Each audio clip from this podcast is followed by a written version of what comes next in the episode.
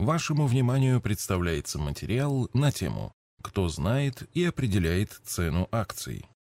Счастье в семье зависит от действий обоих супругов. Народная мудрость.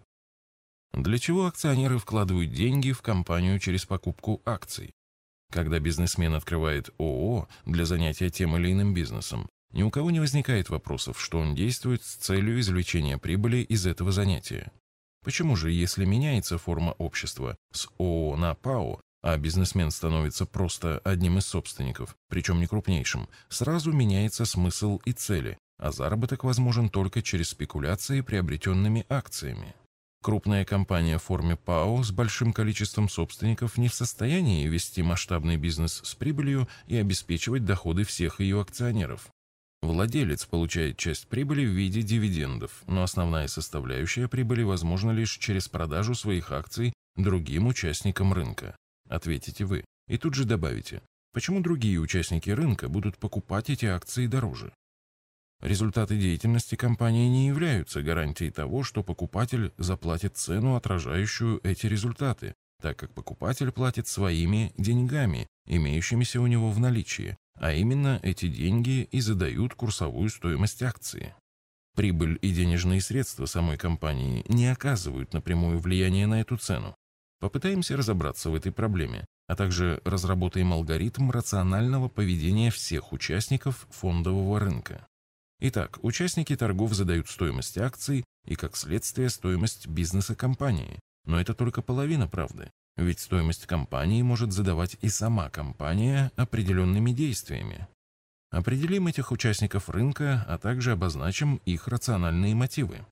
Участниками рынка являются инвесторы, внутренние – те, кто уже являются акционерами компании, и внешние – те, кто обладают средствами для инвестиций, но не являются на данный момент акционерами компании. И сама компания. Следует уточнить, что термин «сама компания» является абстрактным. Если переводить в плоскость конкретики, то это акционеры, в первую очередь крупный совет директоров и топ-менеджмент, которые являются выбором тех же инвесторов, которых мы окрестили внутренними. Но именно появление этих выборных органов Совет директоров, топ-менеджмент приводит на практике к появлению такого явления, как действие самой компании, так как только они могут инициировать определенные процессы, о которых мы поговорим позже. Рациональным мотивом поведения инвесторов является получение дохода на вложенные средства.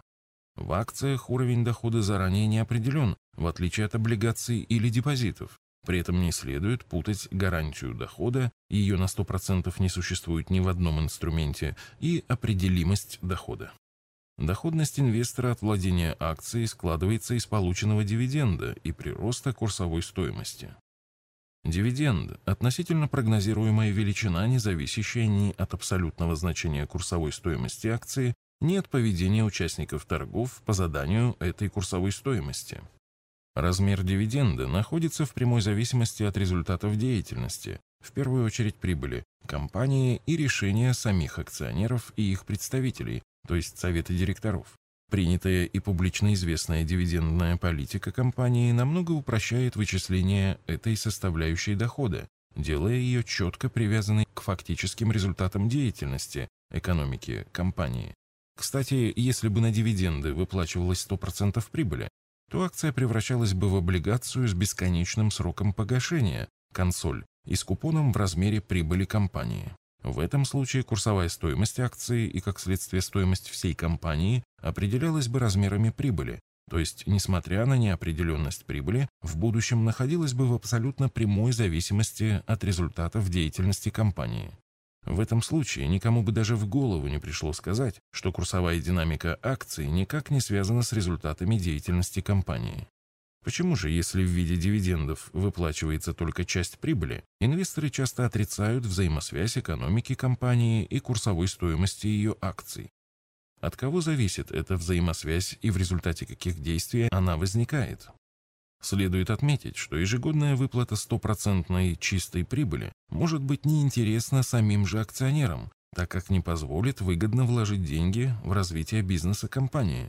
Выплаченные средства, конечно, можно было бы вернуть в компанию посредством дополнительной эмиссии акций, заодно и получить убедительные доказательства эффективности использования этих средств от совета директоров и топ-менеджмента. Мы об этом писали. Но такой реверс средств несет потери для акционеров. Денежные, налог с дивидендов и временные, сроки регистрации и размещения дополнительной эмиссии. Плюс выплата дивидендов, как правило, осуществляется денежными средствами, то есть на счетах компании должен находиться кэш в размере чистой прибыли, а это не всегда легко и правильно с точки зрения ведения основной деятельности. Особенно для компаний с длительным производственным циклом, и существенным размером необходимых для деятельности основных средств. Рассмотрим упрощенный пример. Предположим, что доля прибыли, направляемая на дивиденды, составляет 25%. Таким образом, если инвестор ожидает получения доходности от вложения в акции как финансовый инструмент, налоги не будем брать в расчет для понимания смысла, например, 16%, то дивидендов он должен получить 4% к вложенному капиталу а 12% в качестве курсового роста стоимости акции.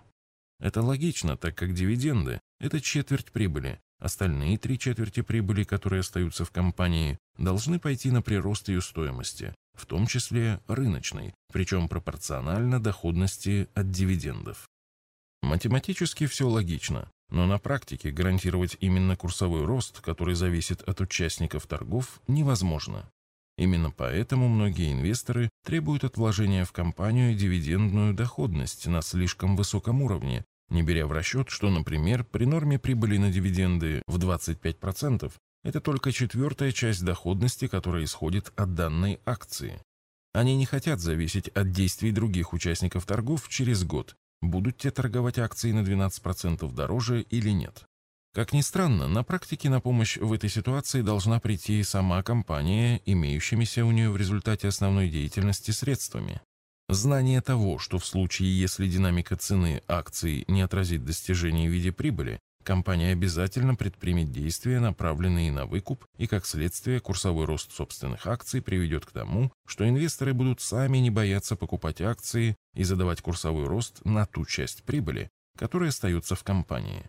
Следует отметить, что компания должна действовать в интересах акционеров с целью прироста их имущества, то есть цены акций. Подобные действия могут принести акционерам двойную пользу. Повышение прибыльности основной деятельности компании в расчете на одну акцию и получение отдачи от курсового роста. Поясним это утверждение на примере. Требуемая инвесторами доходность равна 16%. Стабильная рентабельность собственного капитала компании от основной деятельности РОЭ 16%. Собственный капитал компании БВ 100. Норма прибыли на дивиденды 25%. Количество акций 100 штук. Таким образом, прибыль через год равна 16. Если инвестор покупает акции, исходя из стоимости компании P равно 100, то есть P к БВ равно 1, цена одной акции равна одному, то через год выплаченные дивиденды будут равны 4, а стоимость компании должна быть P112, цена одной акции равна 1,12. Но, предположим, на бирже акции по-прежнему торгуются по одному. Инвестор в этом случае имеет только 4% доходности от дивидендов и ничего от курсового роста. В этой ситуации акции должна выкупить сама компания, используя собственные средства. Пределом цены выкупа будет являться как раз цена в 1,12. Это обрадует всех акционеров, и тех, кто продает, они получат в результате дополнительного спроса на акцию цену выше текущей, и тех, кто остается. У них на ровном месте увеличится доходность владения акцией. Поясним почему. Предположим, компания выкупит 10% своих акций. Останется в обращении 90 штук по цене 1,3 потратив 10,3. Собственный капитал тогда составит 112 минус 10,3 равно 101,7. И балансовая стоимость одной акции будет 101,7 к 90 равно 1,13. То есть компания ничего по основной деятельности не предпринимала, но уже заработала своим акционерам дополнительно одну сотую. Подобную операцию выкупа компании, точнее ее акционерам, выгодно проводить до момента равенства балансовой и рыночной стоимостей, то есть P к BV равно одному. При этом компания не просто может, но и обязана действовать подобным образом, так как интересы собственников, акционеров стоят на первом месте. Именно от них зависела и зависит жизнь компании. Выгоды присутствуют для всех. Инвесторы, продающие акции, получают курсовой рост. Внутренние инвесторы получают курсовую переоценку своих акций и повышение балансовой стоимости, а также рентабельности своих акций. Внешним инвесторам информация о том, что компания будет предпринимать действия, направленные на выкуп, также важна, так как они понимают, что при соответствующих результатах деятельности компания будет содействовать аналогичному курсовому росту своих акций, и, как следствие, ожидаемая доходность инвестиций будет получена. Обладая этой уверенностью, инвесторы смогут торговать акциями подобной компании с полной привязкой к ее экономическим результатам, Безусловно, приведенный пример очень упрощен, и подобные действия необходимо осуществлять в соответствии с моделью управления акционерным капиталом МУАК, которая должна существовать в каждой компании.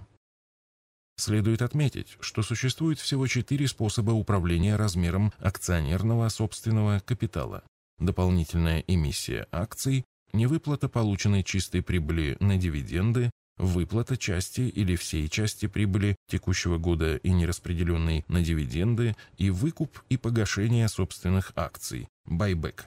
Именно этот арсенал действий есть в распоряжении каждой компании и должен использоваться на благо акционеров. Действия самой компании, с одной стороны, и действия инвесторов, и внутренних, и внешних, с другой, должны задавать рыночную капитализацию компании и не давать ей отрываться от фундаментальной оценки стоимости бизнеса компании.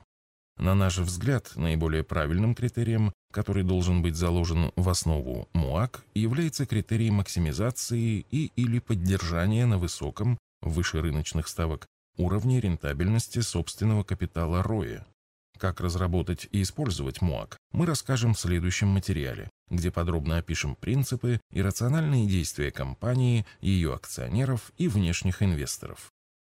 Выводы. Покупка акций – это вложение в бизнес. Акция – это финансовый инструмент инвестора для получения дохода через конвертацию успеха бизнеса в курсовой рост и дивиденды. Курсовой рост задается не только инвесторами, Главная и последняя инстанция – сама компания и ее средства. Так напрямую связываются результаты бизнеса и стоимость его акций, и это же позволяет одним инвесторам не зависеть от действий других.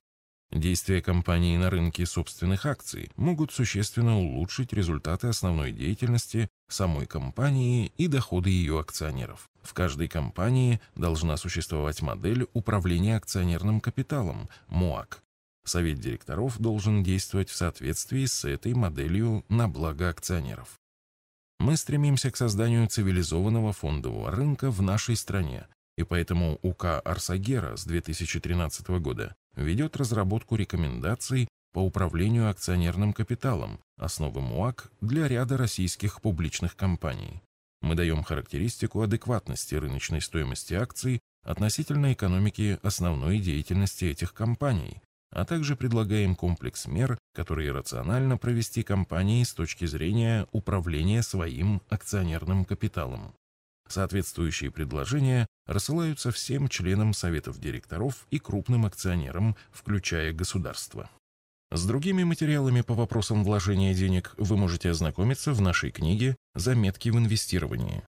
В электронном виде книга распространяется бесплатно и доступна для скачивания в удобном формате на нашем сайте arsagera.ru